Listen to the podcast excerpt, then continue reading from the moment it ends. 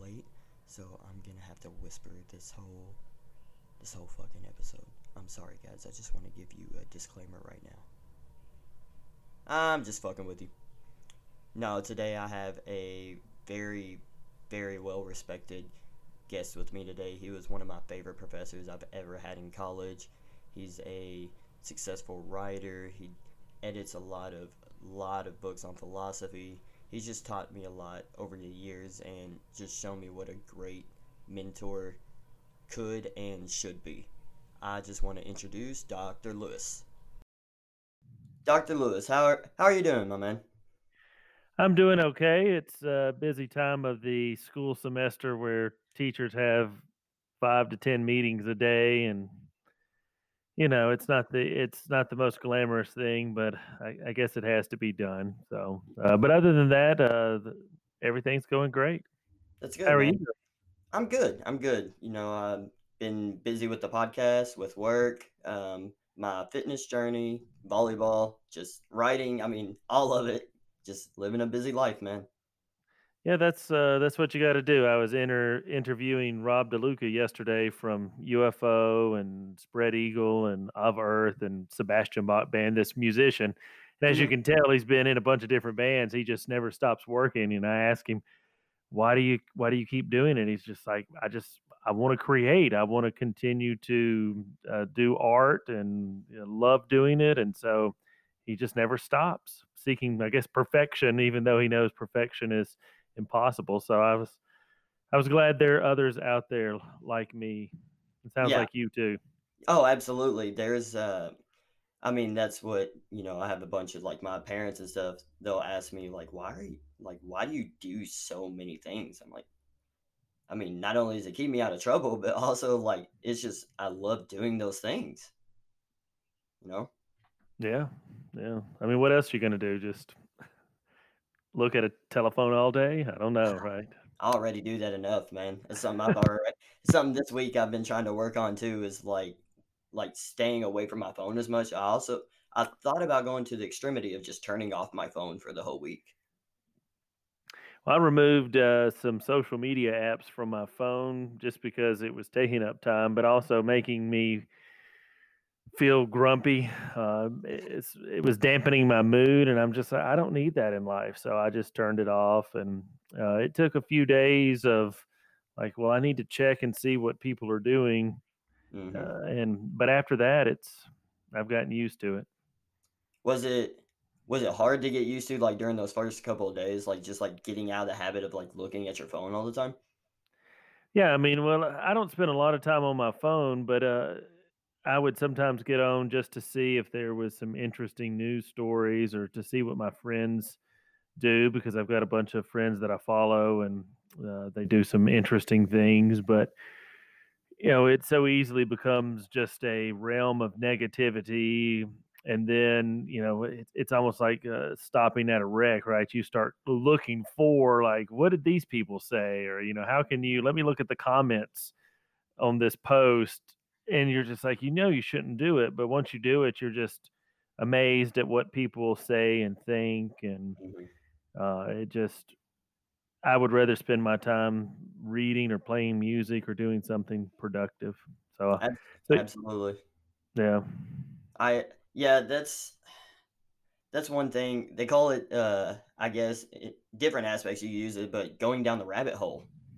yeah, You know, um just like you said, you get on a post, you're like, "Oh, what's this person saying?" Then you're getting engaged and then that's just feeding into that energy and it's just at that point you're like, "Man, it's not even worth it anymore." yeah. I mean, it just uh, creates unnecessary stress. Yeah. With um I know you said that you didn't really look at your phone all that much. I know probably me, somebody that looks at a screen all the time with like playing video games at work, just being on my phone so much just as a young person and that normally does. Uh I find that my eyes like start hurting after a while from looking at a screen. Does it change any from like reducing that time? Uh, probably not. I mean, I spend enough time looking at my computer screen because I'm, uh, especially during the school semester, I'm reading other people's work. But then, just in my everyday life, I spend a lot of time writing, uh, taking notes, and that sort of stuff. So I, I get plenty of screen time. I just don't. Um, I don't look at a phone a whole lot. Usually, when I'm on my phone, it's if I'm getting messages uh, either through email or messenger. hmm I've got a friend I play chess with in Birmingham, and so I like to keep up with that. And then text messages. But then I never got in the habit of looking at video after video. Uh, I know that's a, a habit. I've actually done that once or twice last month, and I was just like, "What did I?" That was two hours of my life of just um, looking at videos and. Uh, uh, well, they were good videos, but the other time I did it, they were just all just negative about hmm uh, police violence and uh, people every day being people being violent about masks or about other things, and I'm just like, "Man, all all that did was make me upset, right? I didn't Yeah. need that. I didn't need that in my life. So, um, so yeah, I never had that that addiction, uh, and hmm it is an addiction, but It really yeah, is. Does I know that you did a chapter in the book of what is it, the ethics of anger? Is that right? right. And uh, chapter was the repentance and the right to forgiveness. Yeah, well, yeah, well, that's actually my my forgiveness book, Okay. uh, repentance and the right to forgiveness. In the ethics of anger, I talk about uh, or, or examine the idea that we should remove anger from our uh, moral perspective, and I look at different uh, arguments for that. Uh, I don't know if I, well, I don't know if that's humanly possible, although some people seem to do it but it's an intriguing idea and so that's what i looked at in the ethics of anger was uh, the possibility that anger isn't necessary for human development and flourishing hmm That's uh that's one thing like with my with my dad, like he's probably one of my best friends. Like that's who I coach volleyball with. You know, he's the one who got me into volleyball and stuff like that. But he's one of those people that's just like always angry and I'm just like isn't that exhausting? You know, like just to carry so much anger and like hatred in you to just like like in a like instant you can be so like bloodshot red. I never I I, I don't get it. well it's easy to be angry i mean there's there's if you think about the world as imperfect and so anytime there is the slightest i don't know hiccup or slightest sort of barrier to your happiness, it's easy to be upset about. And so one of the things that I've noticed is that and I I love teaching kids this or trying to is that if you look around most of the adults you see are just angry. Uh, and they seem to be angry over mostly other people's lives or angry about things they can't control.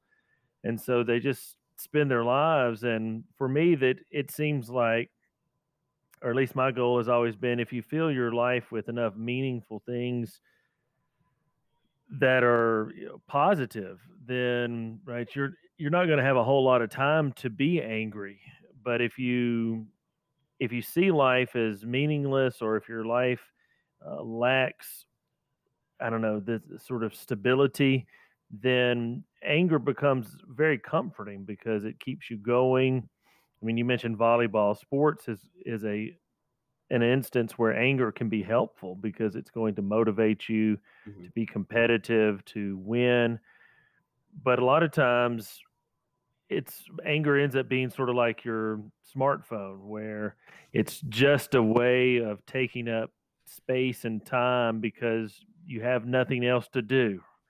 Um, Hmm. smoking, right? I, I used to smoke when I was younger, and usually it was simply because there was nothing else to do. I was Yeah. bored. And so, well, I'm driving in my car, let me smoke a cigarette. You don't need that, right? And um, there are ways to avoid those sorts of harmful or negative things uh, that are, I mean, it's a challenge, whether it's smoking, drinking, being angry. It's uh, it's a challenge to move beyond those. That's one thing that I was like my um we just started our travel season in club volleyball. So we just had our first tournament this past weekend and I would say the practice or two going up to that um tournament was, you know, the things that you know, in the capital that were going on, stuff like that. And I wasn't sure how aware they were of the situation, but I threw in there in our like topic of discussion in practice was like anything that you do in this game, in life, in school, anything, only focus on the things that you can control. You know, don't don't let the things that that are out of your control get in the way of your mindset. You know, just of anything. You know, like say if a ref made a bad call or didn't make a call, which usually happens. Um, you know, we had that happen this weekend. My girls are upset. I'm like, it's beyond our control. Like, let's just go on and focus on the next point.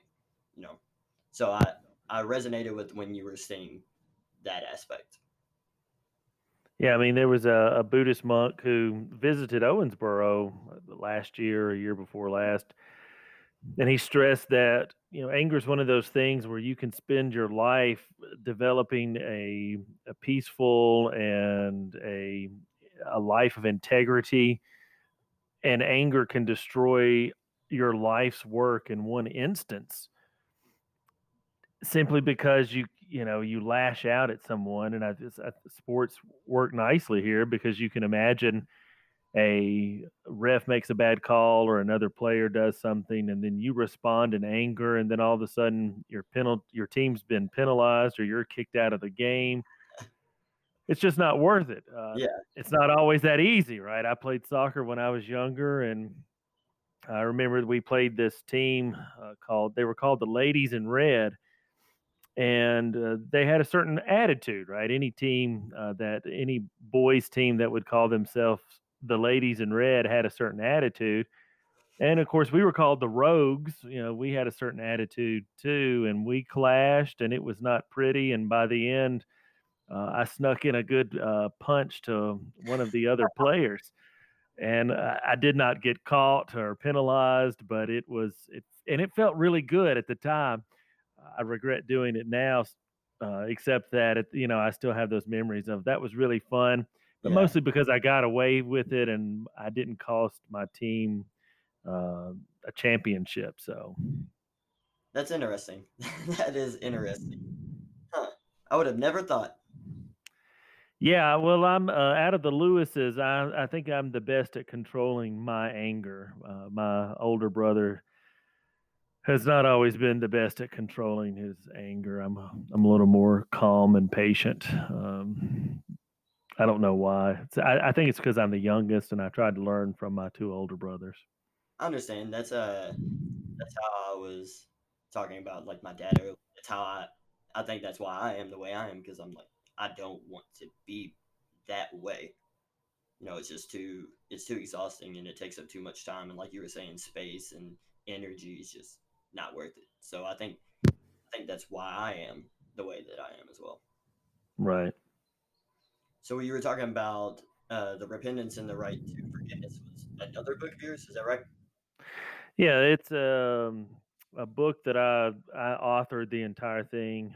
It is came out I guess a year and a half ago and it's the culmination of the work that I started as a PhD student in philosophy, and uh, took many years to to fully figure out what I wanted to say. Uh, and finally, I was able to to put it together into something that I thought was good, and uh, even tried to stretch myself, especially near the end uh, when I discussed things like reconciliation and so hopefully my next book or at least one of them will be uh, on some sort of uh, reconciliation since you you know we ended up uh, we we mentioned anger right? I started out discussing forgiveness in my schoolwork and i was presenting on forgiveness and one of my friends who's a colleague was doing the same thing. And i guess uh, 2016 or 17, we finally decided because of the way the world was and people were just angry all the time, we said, well, let's spend some time discussing anger because obviously anger is I mean, anger often leads to wrongdoing, and then wrongdoing requires forgiveness. So that's why we we edited the collection, The Ethics of Anger, and we've got another one coming out called Righteous Indignation that deals with uh, Christian uh, understandings of anger. But it's funny how all our anger stuff started with forgiveness and the complex uh, interpersonal and other features of forgiveness and what's required and uh, what's healthy and what's ethical about forgiveness. Okay. So, with being a philosopher, how has that either influenced your what's what's the word I'm looking for? Your journey to spirituality, or how did it like ever influence you away from spirituality? You know, I, I feel like a lot of people are intrigued by the idea of people that are into deeper thought processes than just your average human being in the spirituality and also out of spirituality.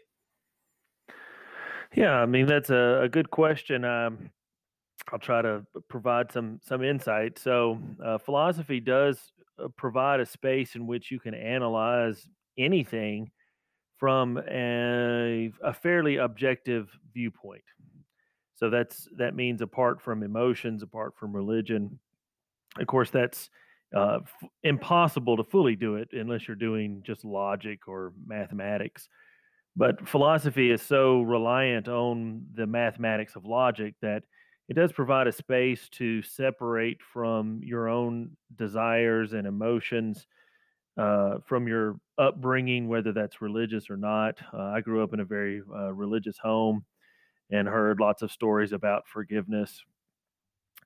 Yeah, forgiveness really didn't come into my mind as a intellectual pursuit until I read uh, Simon Wiesenthal's *The Sunflower*, when he, as a, a prisoner in a uh, Nazi concentration camp, encounters a SS soldier who is on the the brink of death, and he asks him for forgiveness. So here's a, a young Jewish boy who's being, you know, existing in a concentration camp with death all around him, and here is his, you know, is uh, the person who's wronging him asking for forgiveness. And so, it's a great book, The Sunflower, and it is I read that and I said, okay, right, I, I want to do something on forgiveness with my philosophical work. And it took many years for me to really figure out what that would be because I didn't want to just do something that was uh, specifically religious, where you know, say, well, the the the New Testament says this, or the Hebrew Scriptures say this, I wanted to really dig in and approach it from a philosophical perspective because there wasn't a lot of work in terms of philosophy on forgiveness. It's mostly either psychological, religious, or self help. A lot of self help stuff out there. Mm-hmm. And so that's where it took many years. I finally read a book by Nicholas Wolterstorff called uh, Justice, Rights, and Wrongs. And that's when I sort of captured uh, the idea that would become, you know, my my work in philosophy and ethics is the notion of a theory of rights that's based on human needs uh, with a goal towards justice or peace, and then how does forgiveness fit in a concept of rights? And to the best of my knowledge, I am the uh, first I, I, you know, and as soon as I say that, I, somebody will find somebody before me. But I, I will say that I was unable to find any fully fledged rights theory developed around forgiveness, and so that became my goal was to examine forgiveness purely from a theory of rights, uh, specifically the rights theory uh, that I call, or Nicholas Wolterstorff called Irenaeism uh, but it's really a peace ethics. So it's it's peace ethics is much easier to say than the Greek Irenaeism. Yeah, uh, it's easy. It's easier to spell too. So uh, peace ethics. Uh, so yeah, that's the goal. Now there's some controversies that pop up, and that's what I spend my book discussing. Because if you think about a uh, theory of justice with rights and wrongs, when somebody wrongs you, um, the, you come up with what I call the repugnant implication that there are instances where a victim would be obligated to forgive. And we can imagine all sorts of instances where that would be repugnant, right? That's we just that's not even fathomable to some people. And so that's what I deal with mostly in repentance and the right to forgiveness. That's a that's a really interesting like concept as well. You know, how how much time do you think you spent on that over the years? Well, I read uh, Wolterstorff's book in 2013. No, no, that's when I graduated. uh, it was like 2007 or eight. Uh, I'd have to check the publication date. I, I, whenever it came out, so late 2008 or so. Um, and so then it took it took a while uh, really to flesh all of that out. Um, but by 2010, I was definitely uh, working on it, and Nicholas Wolterstorff was gracious enough to answer emails and uh, even talked to me. We went to I went to a conference a few months before I defended my dissertation, uh, where I got to ask him some questions and even presented some of my argument uh, to him, and uh, he thought what I had was good. I mean, it, it wasn't what he argued, it was something different, but he enjoyed it and gave me some good feedback. So, uh, somewhere around 2008 or 2010, uh, that's when it uh, really began. And then it, it really didn't all come together until 2000. Let's see, the book I finished writing in 16. So it was, it would probably be 2014 uh, that or 15 when all of the ideas really came together in terms of what I was trying to say. Mm-hmm. And um, that's what I always try to teach students is that, right? You, you start early and then you develop things over a long period of time because that's that's what ideas do, right? You you don't rush you don't rush perfection.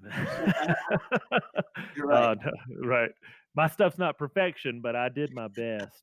So it's a it's a different different definition of perfection. Right. Yeah. I mean, there are two concepts of perfection. Uh, one that is uh, without blemish, right? You think about perfection as otherworldly, it's without blemish. But there's a concept of human perfection that one strives towards perfection. Uh, and so uh, that's what I strive to do in whatever project I'm working on. Absolutely. I remember when I I think the first class that I took of yours was philosophy of uh, pop culture. Yeah. But one of my biggest things, like as a student, which I'm not a student anymore, but as a student, I always resonated better with either the teachers or professors that were trying to teach more than just the curriculum or more than just what was in the book and going into my younger adult years, you know, being able to be independent on my own and form my own thoughts and, you know, concepts and everything like that. I also remember mm-hmm. your class and just like all the things that we were like going over and the ways that we were using our mind differently. And that's that's why I always loved your class and your teachings. Well, thank you. And uh, I mean that's the goal and you know, there's some classes where you say, okay, you've got to learn A through Z uh, before the semester's over. And in philosophy, you know, I, I might want you to learn A through Z, but we might just make it to D, right? Yeah. we we might just be able to get through the first couple of things, and and that's okay, right? Um, as long as you're you're making some sort of progress in terms of a fruitful dialogue, and that's always the goal. Just just to get because a lot of the questions I raise in those classes are questions I still have Mm-hmm. And so that's when I like it when students engage and think about the questions too, because that helps me understand them better. Yeah, absolutely. That's you can always tell, and I'm sure you've also had your fair share with going to school for uh, many years. Is just you've always ha- been able to tell those teachers or professors that were like into it and that were just there basically just to go through the motions. Right. Yeah. You had those. Um, and then you had the, you know, those who just struggle, right? You could tell they were into it, but they just didn't know how to teach. And so uh, that's what I always, uh, I think it's funny. I love the looks on students' faces when, you know, you tell them that Yeah, college professors aren't taught how to teach, right? That's uh, you're there's, there's no requirement that they know how to teach. They're hired because they got a degree in their field, and so uh, that's why sometimes you get uh, people who can are better communicating their material, to others who aren't, and then some who are they're just there for the money, right? They um, and it's not a whole lot of money, but it's if you're not doing your work, then any money's good money. yeah, that's very true. It's very true. Um, with with you being a creator, you know, the music, the art, I was uh, getting ready for this podcast. I was looking like all over your blog, you know, Ah, um, you know, very interesting. I enjoyed what I read and everything that I saw. If um, if you don't mind, uh, or you know, before we get off of here, dropping that link for us, that way the people listening can check into that. Yeah. Um, but I remember seeing, you know, all the art and everything that you put together. As a creator, I understand, but there's people that, you know, don't. How was it to your first creation to put together? Like, like was you afraid to like do it and put put that out there or what? Yeah, so a lot of it depends on on what it is. So in terms of philosophy, I grew up in a, a community that probably didn't value learning basic skills of the English language. And I can't blame the school system. I, it was partially me too, right? I, I didn't care. I just wanted to get out of school, and that's why I skipped a bunch. And so uh, when I went back finally to school, it took me a long time to actually get to where I could write uh, in a in a decent way using correct grammar and punctuation. And I still have to work on it, right? Doing things like not ending a sentence with a preposition uh, not using what um, passive sentences. I, I've had I've lost so many points in college for passive sentences, uh, and so it was a struggle. It was a lot of work for me to do that. But I always had this goal that I did want to do some writing, so I was like, I'm going to have to learn it.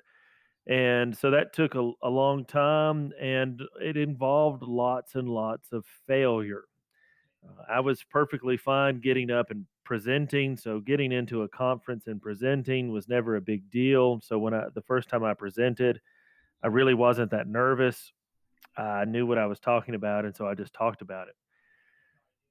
But the getting something published that I had written took a lot of practice. And if you dig deep on my blog, you'll see some some stuff that I wrote in a graduate class, and so I'm sure it, it's poorly written.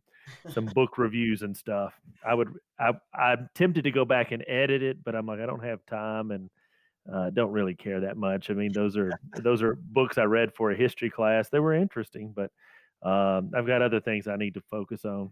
yeah, So yeah, uh, it took a long time, and even as I started having success, so I started publishing in the pop culture books. Uh, in Monk and Philosophy was the first one.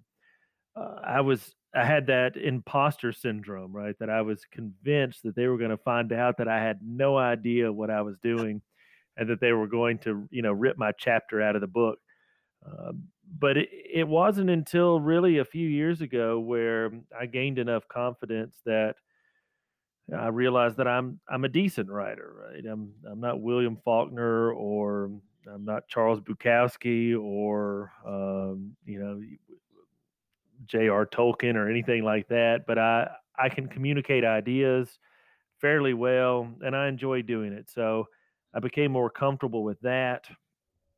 In terms of painting, I'm so ignorant about art and painting that I'm just like, yeah, I like this, right? And and so for me, showing my paintings, uh, there are ones that I, there's some that I like better than others, and you know that was one of those ideas. I'm like, well, it's a blog. I'm gonna I'm gonna throw out my paintings, yeah. uh, and so eh, there are a few that I think are really good, and some that I think that are junky. That uh, uh but I like them, and that's all that matters. hmm Now, uh, as a sort of final one, I did record an album a couple of years ago. That was one of my life goals was to record an album, uh, and that's when I. Uh, they're all original songs, but I had to teach myself how to record, and there are not only record but produce and mix the album. And at this point, I'm unsatisfied with the final uh, product. I like the songs. I I like the cover uh, it was a, a, drawing I made in high school. I was really depressed listening to music and uh, drew one of my favorite little pictures. But yeah, the songs, you know, it's funny. I listened to the one, the first songs that I recorded and produced versus the last ones. And the last ones, you can kind of tell I was getting the sound right. And so uh, that one, embarrassed is not the the right word, but I, I really want to polish that up and uh, do like the the big fancy music musicians do and say remastered, right? yeah. So, uh, uh, but yeah, so it really depends on what I'm doing. I'm pretty. Um, I try to listen to that voice in the back of my head that tells me not to do stuff, mm. and then do the opposite. Absolutely. And so, yeah, so um, yeah, my, I think my, my, writing has been uh, probably the thing that I'm most insecure about.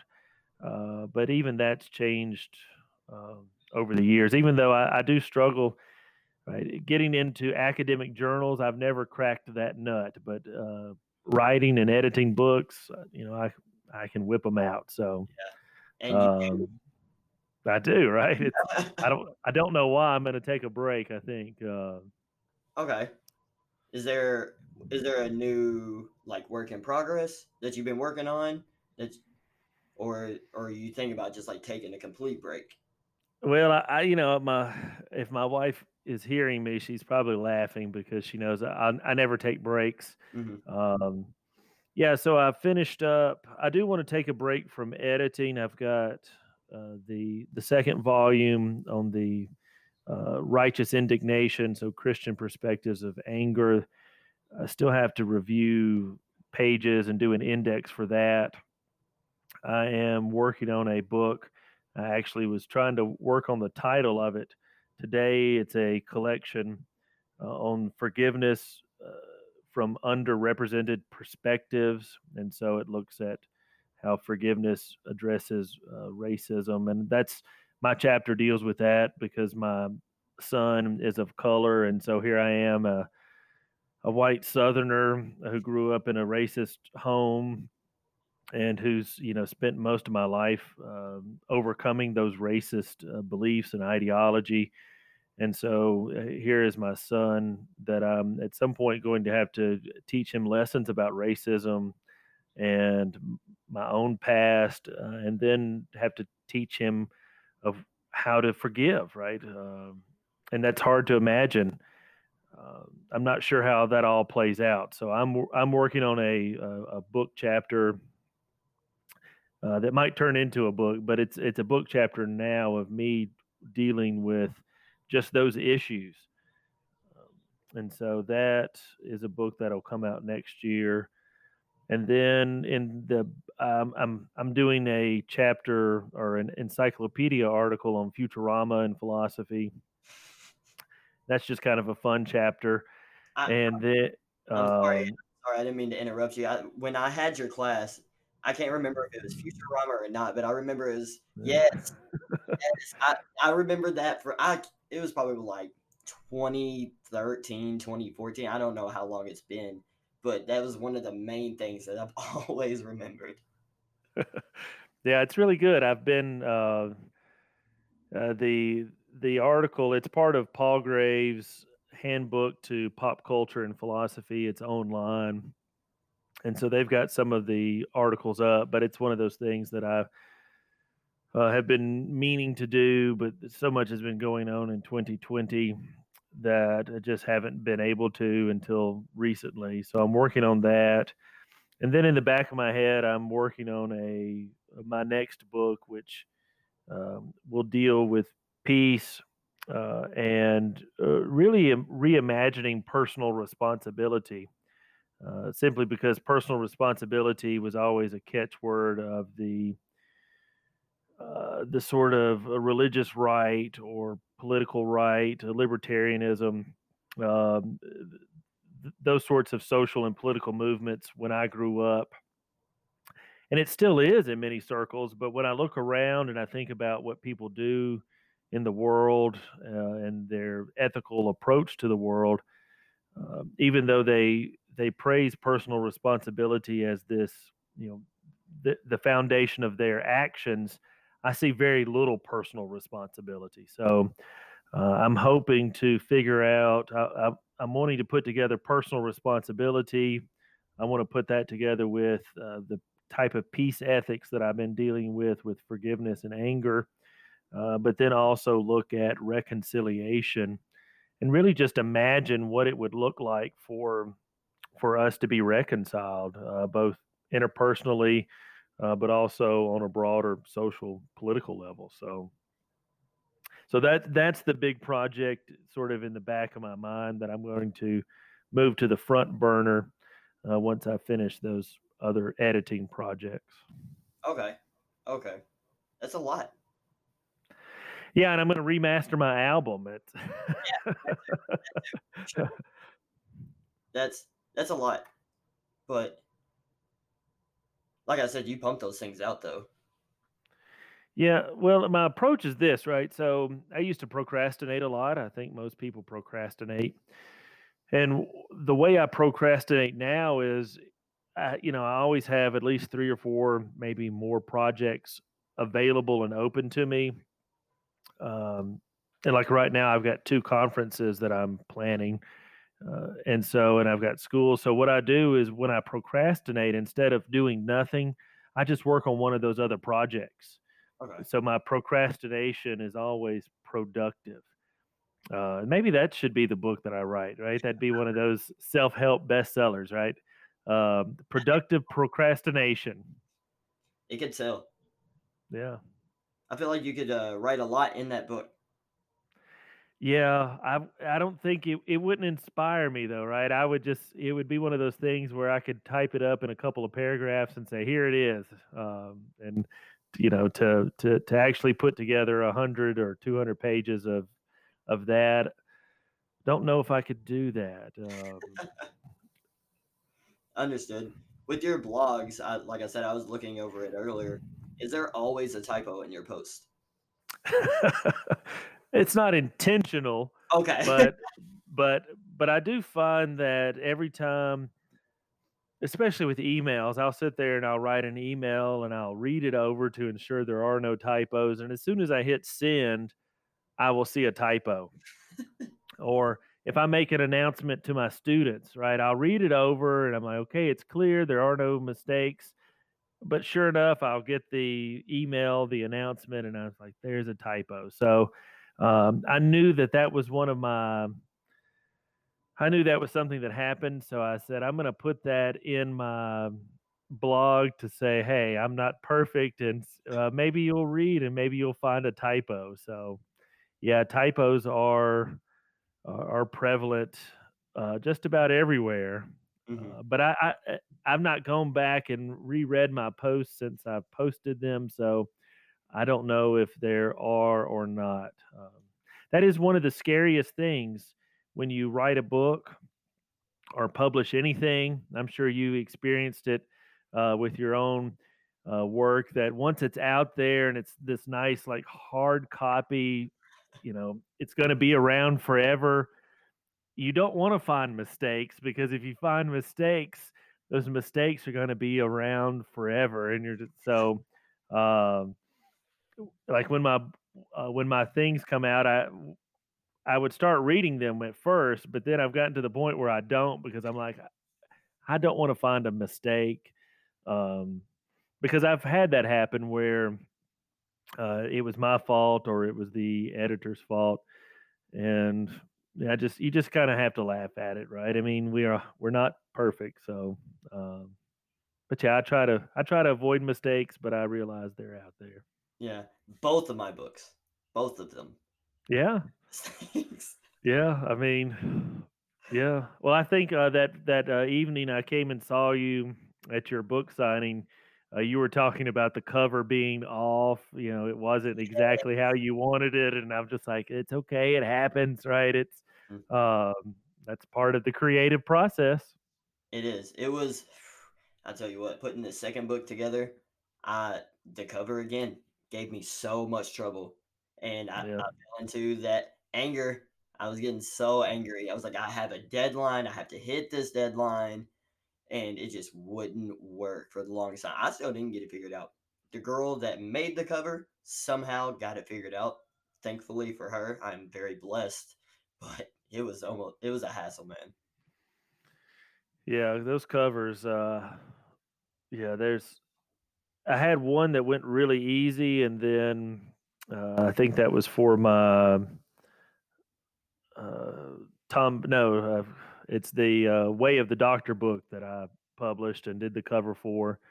Uh, that one went fairly well, but then I did an easier cover. It was mostly like black with boxes, uh, and that was just, I mean, just tedious. It was because of the spine was so small but it was just big enough that it kept messing with the requirements and so um yeah that stuff can make you angry It it definitely made me made me angry. It was one of those things that after I got finished, I was like, there was no point. It didn't make it any better. It made it worse.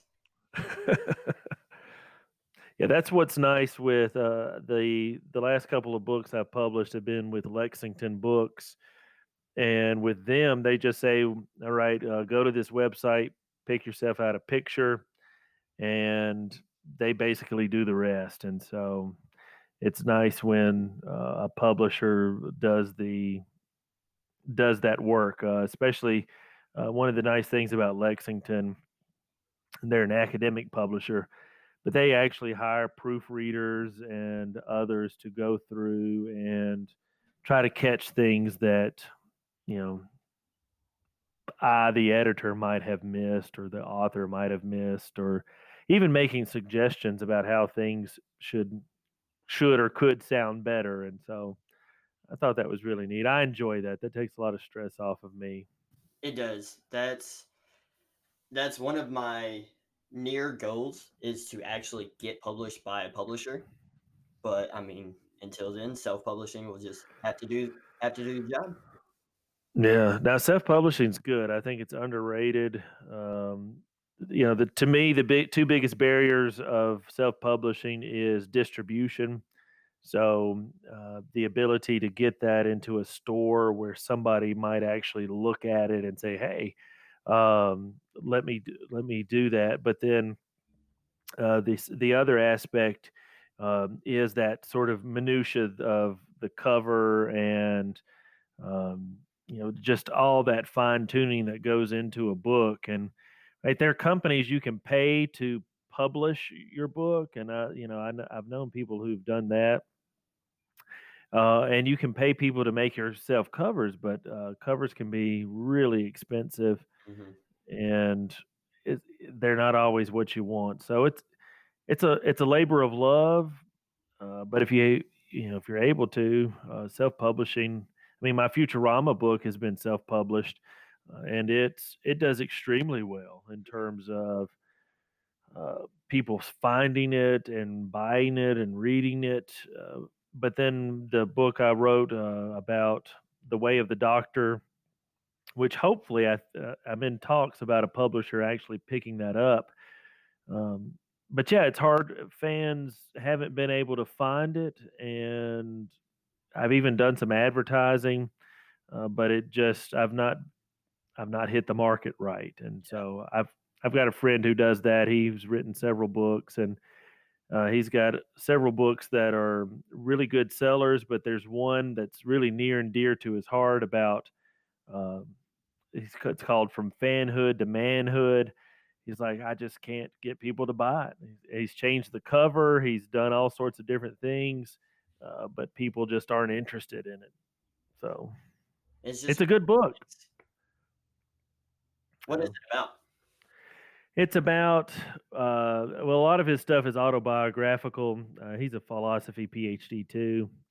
Uh, but he, in fanhood to manhood, it's his argument uh, about um, th- people's addiction to sports and giving up that addiction or replacing that addiction with more meaningful stuff. So uh, for him, it's it's about his journey uh, from this avid University of Tennessee volunteer fan uh, to really just giving up on sports uh, to spend time with his family, to do meaningful pursuits like write books.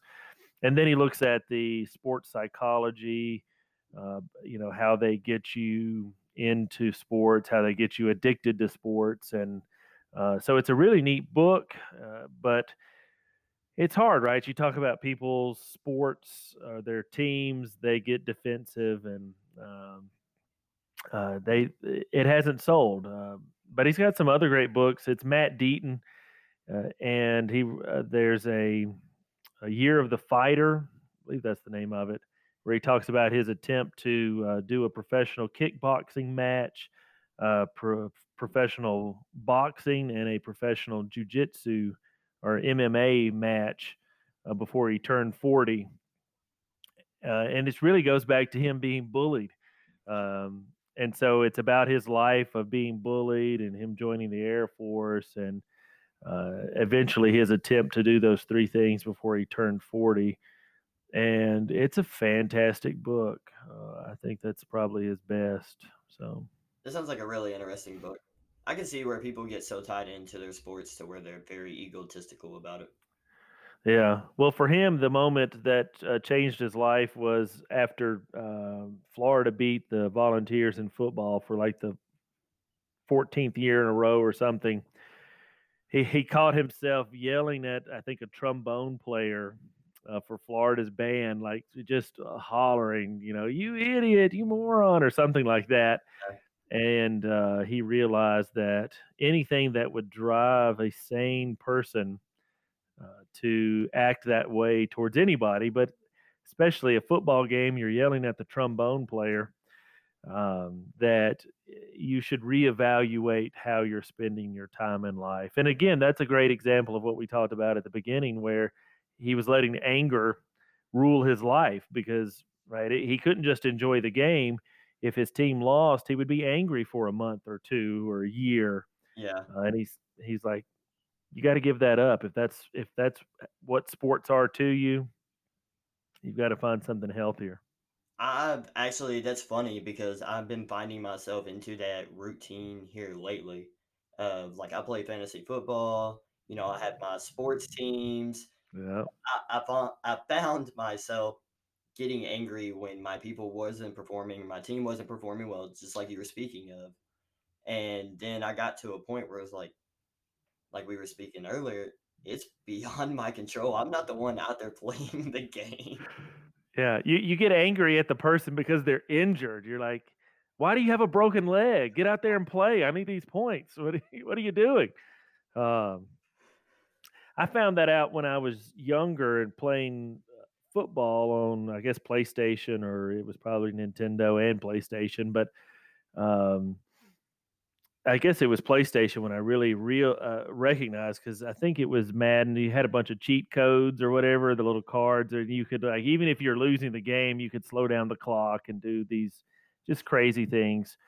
And so I found myself unwilling to lose games and i realized at some point that i that was transferring over to my real life experience of being a fan of the saints uh, back when they lost every game and so i you know it was i caught myself telling them like use the cheat code. Uh, and so i said all right these playing a video game is influencing how i enjoy sports and reality and so uh, at that point, I even struggle with it now if I'm playing Madden, uh, that I will want to turn the game off before I lose or not save the game. And I'm like, no, if I do that, I'm, you know, I'm not learning the lesson, right? It's okay to lose. Uh, you just have to, you know, get back up and play again. Just turn it right back on and play. That's right. put in some cheat codes and try again. Right, that's right. That's that is hilarious. I think so many people could could resonate with that and definitely connect with it. That's so funny. You have a you also have a podcast. Is that correct? I do. It is uh, rock and metal. Is it profs? profs, like professors. Yeah. Got Yeah. it. Got it. Yeah.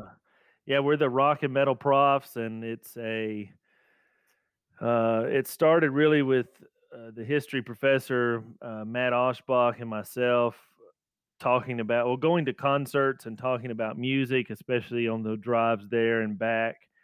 And at some point, we said, "Hey, we should do a podcast." And then, like two years later, we finally sat down and said, "Hey, uh, let's actually do it." And so yeah, we're up to I think uh, episode 16 or 18, something like that. And um, so yeah, it's of course I moved. I moved from well, first there was a pandemic, and so we started doing remotely, and then I moved. So uh, it's it's a little bit different doing it several you know miles away, but hmm it's still fun to, to communicate and talk about the things we love, rock and metal, and we look at it from a historical perspective, but then also do some philosophical analysis and um, yeah, What quite enjoyable.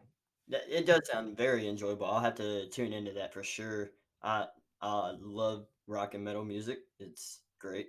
What what is I don't know because some people don't know if they have a favorite album, but what would be one of your favorite rock and roll albums? Yeah, I mean that's uh, that, that's a hard one, right? So um, yeah, I have such a varied musical taste. So I mean, my favorite bands are stuff like uh, I mean, The Grateful Dead, Bob Dylan, uh, but I'm also a big fan of Megadeth. Um, today I was listening to Fugazi, and uh, which Fugazi people should listen to. They're a band from the late 80s, early 90s, kind of a post punk uh, band. Uh, but Fugazi, I was listening to Queensryche and then listening to UFO and Spread Eagle. Uh, a lot of that because we just did a, just recorded an episode on Spread Eagle. hmm Um, but then last week I was listening to to Body Count and Ice T and Public Enemy. So um, yeah, it's it's hard to say, right? I'm I'm a I'm a huge Kiss fan. I just my my most recent book is Kiss and Philosophy, just came out of uh, a few weeks ago, and then um, yeah, I just love music. It's just it's good stuff. Um, Do you do you feel like music like speaks to you different than it does most people? uh, I, I sometimes feel that way, but uh, you know, after attending, you know, uh, one or two hundred concerts, uh, I did it. I tried to count them up. Uh, I, the more I realize there are lots of people out there that that hear and recognize the the power of music and how it's it's kind of a pure sonic emotion, right? It's it it does it has certain power, right? And even if I were, and I'm not a, a materialist, right? That there were there is no spirit in the world.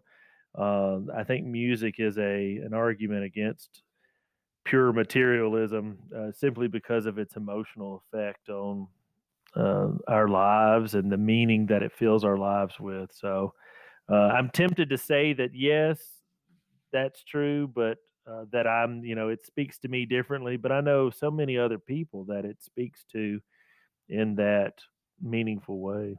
Yeah, I I mean, I feel the same way, but there was a girl that I work with. We were talking about music one day when we were hanging out, and you know, I was talking about all this music, and I was speaking of bluegrass specifically.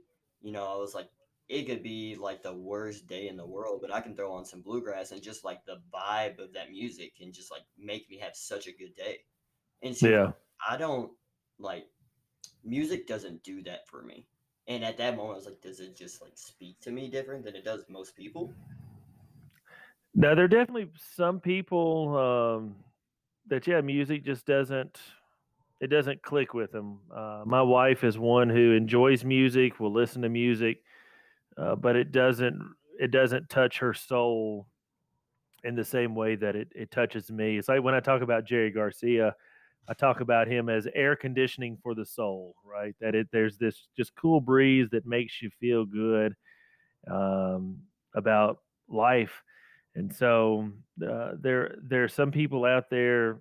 You know, I've recently heard that there are people who don't have that kind of inner voice uh, where they question and think about things, and I'm like, those those sound like some sort of weird alien species, right? I don't understand what that would be like. So, um, yeah, my I can't turn mine off. I can't turn the music off, right? I'll be hiking in the woods and my wife will catch me playing air guitar or drumming with my mm-hmm. hand and she's just just enjoy nature and I'm like I am. I'm just singing a song to it. I've got my theme music.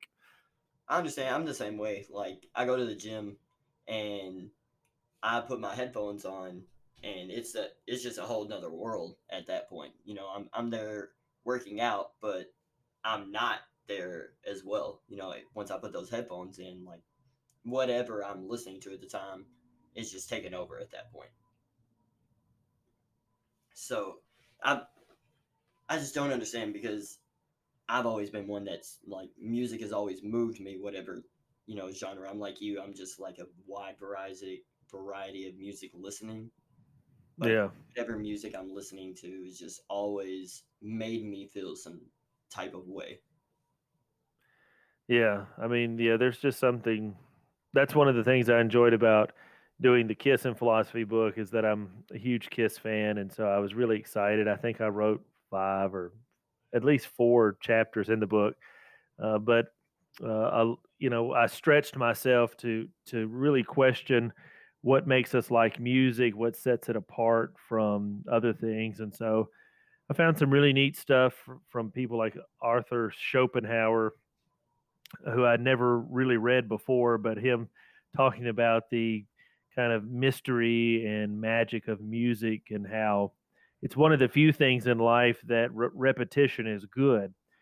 Uh, for instance, if somebody said the same thing over to you again and again, you would get tired of it. You would get bored with it. But a song, right, can say the same thing over and over.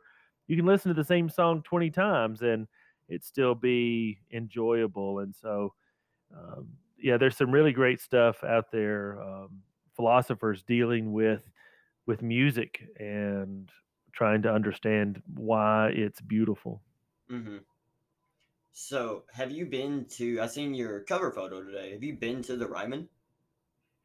Yes, yes. Uh, went there as a kid on a tour, uh, and they still had the old Hee Haw set up there. So um, Hee Haw is an old TV show. If uh, if your listeners aren't aware of it, uh, but you can Google it. It's a silly uh, country Hee Haw show uh, with some really great musicians. But yeah, I've seen several shows there, downtown Nashville. It's just a special place to to see a show and um, yeah, the last time, last couple times I've went, it's to see Josh Ritter, who's just an incredible singer songwriter. Who he loves music, and that's that's one of the great things when you see him perform. He's just so happy and just genuinely excited to be performing in front of people. So, the Ryman is probably my favorite venue I've ever been to. I've been there, I would say, about four or five times in the past, probably about six or seven years. Yeah. Yeah, it's nice. I mean, I love that they call it with the, the church of country music. I mean, but it's yeah, I mean, because it feels like a church, right? You go in there, and there seems to be a an energy or sacredness to to the the venue and the stage, no matter who it is. Mm-hmm. Uh, and so, uh, I'm glad to be back in Knoxville because they've got some the Tennessee Theater, which is fancier than the uh, Ryman uh, it's not as I don't think as special as the Ryman, but it, it's still just a magical place to see a show. And then they've got a little smaller place called the Bijou just down the road hmm. uh, that uh, gets a lot of uh, a lot of great acts. And looking forward to live music again. I, I miss going and seeing and supporting. I've been trying to buy albums and stuff Mhm. uh, during the pandemic to to help out these artists and stuff, but uh, can't wait to for them to get back on the road. The way that you were talking about uh, Josh Ritter, I feel that way. Two of the artists that I've seen, they're probably like my top two favorite artists. I've seen them both at the Ryman. It's City and Colour and then Tash Sultana. Um, Tash is that same same vibe. Like she makes all her own music. She plays multiple instruments and loops it, and just her energy onto the stage that she's performing. It's that's exactly where she is supposed to be at that moment in time. Hmm. Yeah, I love. She, I don't know if I've ever um, heard of Tash Sultana, but I have to check it out. Sounds like a I saw a band open for Jeff Tweedy, and uh, the person got out there and just did these loops, and I mean, it was just amazing. Uh, she had a, a fiddle, uh, but and all this other stuff, but it was just amazing. That's that's my favorite. Is just like whatever the person that's doing, like the thing that they're doing, whenever they know that that's wholeheartedly what they're supposed to do, it's just how could you not love it? Right.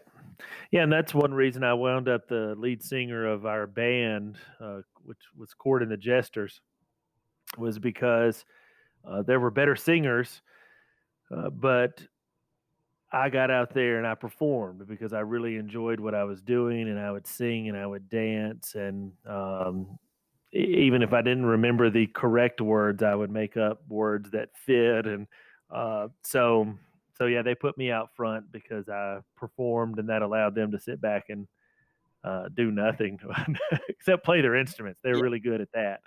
But uh, Is there is there anything that you can't do? I mean, you write, you edit, you act, you you know. well, uh, I don't play piano, and I've always wanted to learn. And I've got my I'm, I'm in my new house, and it's in Rockford, Tennessee. But I've got my little music room, and I've actually set up my keyboard that I had back in the 80s. It's one of those nice old 80s Casios. Uh, I've always wanted to learn how to play piano, and so uh, I'm hoping to, to to tackle that. So that's you know when people say, "What do you not do?" I don't play piano, but uh, I hope to hope to solve that one of these days. I'm sure I'm sure it'll get added to one of those procrastination lists that you got going on. well, yeah, I mean, I'm hoping to. Um, the the only issue with that is that I've got a four year old, and so uh, when I start playing music, he comes down and is playing too. So uh, you know, learning um, learning becomes teaching. So maybe we can learn together. Yeah, that's true. Was it was it his birthday not too long ago? Yeah, just a couple days ago, uh, Well, turned four years old. Yeah. Is It- how how has that you know changed your life? Oh, I mean, it's been uh, it's been a, a crazy drastic change. It uh, as the well, a couple of things. I'll say that when he was first born, there was the moment where they brought him in the room in the little little buggy thing, and so I had one of those moments where I was like, okay, am I going to approach this as kind of a self reflection? Am I going to approach this child as one of these like fragile, breakable things, or am I just going to grab him and, and you know embrace him and just have fun? And so I, I decided there I was going to do the latter. So I just yanked him up uh, because I said he's not going to break, right? He's he's he's tough. So I grabbed him up, and it's really been that way ever since. I did have to learn how to process new emotions. That was a, a struggle, um, and I re- I didn't realize it at the time. But it I guess about five or six months in, um, my hand started itching, and I thought maybe it was uh, from the diapers or some sort of you know we lotion him a lot. So I'm like I don't know why lotion would make my hands itch, uh, but it would come and go, and so I just thought that was really weird. Um, I later I actually found out uh, several months ago uh, because my mother had moved in with us. Uh, she was 81 and couldn't take care of herself really um, and so she moved in, and after a few months, my hands started itching, and I started itching in other places, and I found out that it was anxiety. Um, so uh, my sons taught me to uh, to deal with new emotions, which, as a philosopher who prides myself in my ability to be objective and non-emotional, uh, that's been a, a learning process. Um, yeah, just because of the vulnerabilities, right? Uh, if you're all alone and you're isolated behind your own little wall, you don't have to worry about being vulnerable. But when you have friends and family and people and that you love and care for, you you're now vulnerable. And so it took me a while to to come to terms with that. And instead of turning to alcohol and other things, I I was open to it uh, with my wife about how I, w- I was. I told her I'm struggling. Mm-hmm. I'm not I'm not used to these emotions. I'm not used to not being able to control my emotions, and so uh, so yeah, that that took some time, and still still working on that, and um, so. But yeah, he's a joy. I, he's a blast. He uh, he's a bigger Doctor Who fan than I am, and and loves music. I didn't know that was possible. Right? Yeah, I didn't either. But he, he gets up in the morning and he's like, "Let's get dressed," and he'll put on uh, his boots and a scarf and a hat, and he just wants to play Doctor Who all the time. And I'm like, "I've got to work." Um, so that is one reason why I'm I am cutting back on my writing project, or at least my editing projects. Uh, so, you know, I can focus on playing with him more. Mm-hmm. That that time can re- can be replaced, but you can always work on those things and like later on. Right, right. That's um, one thing I've tried working on, like in the past year or two, is just trying to like live in the moment. You know, just like take things for what they are instead of what they could be. You know, right. Enjoying enjoying life. You know. Yeah, that's a good lesson. Uh, it's it's kind of that old carpe diem. Um, the, the problem is, or at least the problem I've found is other people want schedules and commitments, and so they won't. They'll be like, "Well, what about this week? And what are we going to do next month? And what about this?" And I'm like, "Man, if I think about all that stuff, I'm going to get stressed out. Right? It, will happen. Right? Let's not worry about it. let's, let's deal with it when it happens." And so uh, sometimes, I don't know. Sometimes I'm taken as being I don't know, flippant might not be the right word or not caring, but or, or being unprepared. Yet I'm always prepared. Mm-hmm. I just try to d- deal with the things that I can deal with first and let those other things happen. So, absolutely. Have you ever heard of Duncan Trussell?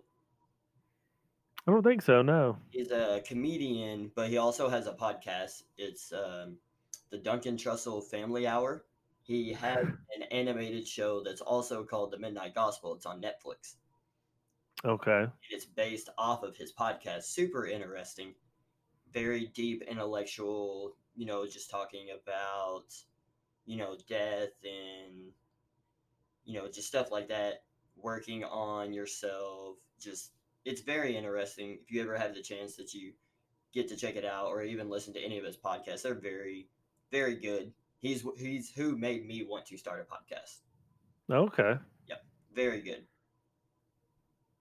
I had to check it out. I have a cousin who's he's all I mean, he seems to know every comedian. He just is I think well, I think he wanted to be a stand up comedian growing up and so um, I'll have to see if he has has listened to or heard Duncan Trussell. I'm so I had to check that out. He looks familiar. Mm-hmm. He's very, very intellectual. He's a little out there, which I think would resonate with you. Yeah. Um, but his stuff is just very interesting to listen to. Well, I had to check that out. That's what I like about the uh, pop culture and philosophy class was the people sharing the different things that they enjoy and what they found interesting. And so, uh, learned a, a, lot of, of stuff that I would have never found because of that class. Mm-hmm. Well, Dr. Lewis, I really appreciate your time spending with me. I know that you're a busy man, especially right now with school and everything. Yeah, and it's my it's actually my son's bedtime, and he usually uh, that's I, I get to read him books, and he loves to cuddle. So That sounds like the best way to end the night. It is. If if there's just at least like one thing that you could have our listeners, you know, take away from this conversation, what would it be? I think it would be back to what we were talking earlier uh, that you know find that thing you love or that you're passionate about that uh, fills your life with meaning and work your ass off uh, tr- trying to achieve that right um, and right people are going to say no and people are going to put up barriers and sometimes you have to readjust uh, what it is that you wanted to do but stay true to that thing you love and work really hard for it. It uh, it it's not going to happen overnight but uh, if it's something meaningful and important uh, those years will fly by and before you know it you'll look back and say oh i did that already. I need to i need to find something new to do so. Yeah. One one conversation I had with a buddy of mine that I had on the podcast, he he talked about how he was a uh, barber and then he opened up his own barber shop. He was talking about how it's not magic, like it doesn't happen overnight. yeah and and somebody's not going to come do it for you right you got to work on it uh, and yeah sometimes while you're working on it you decide that that's not what you wanted uh, and so you have to you have to be brave enough to change course hmm um, and love one another right I, man the world is It's so rough right now.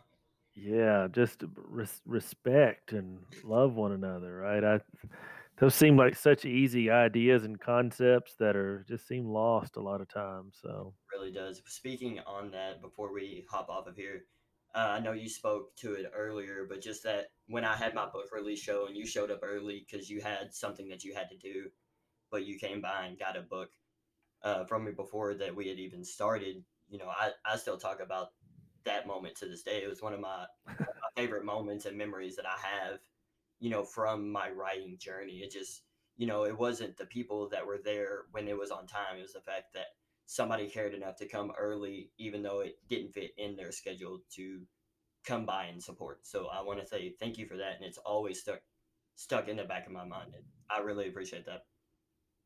Well you're welcome. Um, you know that's it's kind of what it's all about in terms of you live life and uh, you think about others and think about how you want to be treated and it's amazing how those little little things right or they seem like little things are important uh, because i've had many of those happen in in my life of people who step in and do things and it's like ah and even my wife who remembers like her first grade teacher giving her some candy for no reason right? That uh, was something special and important so i you're welcome i'm, I'm glad um, um, I'm glad that was uh, impactful, and I was happy to be there. I uh, I was would have been sad to not be there. I remember it was hot. It, was- it was seventh. I remember because it was my father's birthday. So I remember that it was it was very hot. You were right. I was in a button up t shirt. Good God. yeah, I was. Yeah, I was dressed up for whatever I was going to. I was dressed up, and I just remember because I walked from there to where else I was going, and I'm like sweating. Uh-huh. Uh, but it was worth it. I'm um, heck. I remember you giving me a copy of your, um, I guess maybe a rough draft of that book or some of the writings that wound up in there, and reading that on a plane ride over to uh, to talk about Doctor Who. Right. So uh, there are lots of little connections there. It is. I really appreciate that. I appreciate you and your time. Thank you for sharing your wisdom, knowledge, and your life with us. Well, you're welcome, and thanks for having me on, and um hope your listeners enjoy. as well. Well, thanks, guys. I appreciate you guys tuning in. Um, where can they find your blog at? Uh, the blog is cortlandlewis.wordpress.com. Um, I am uh, the the Rock and Metal Profs uh, has a Facebook page and uh, is on different platforms. I don't know them all. That's that's Matt's job, uh, but you can find that. Um, and then my books can be on found on Amazon. I've got a Amazon page. You Cortland Lewis Uh, there is a uh, podiatrist uh, by the same name, but look for the philosophy stuff, not the foot stuff. So. Awesome. Well, we will definitely have those links all in the description of the episode. If you guys are interested, check into it. Like I said, thank you again, Dr. Lewis. You guys have a great night. Much love.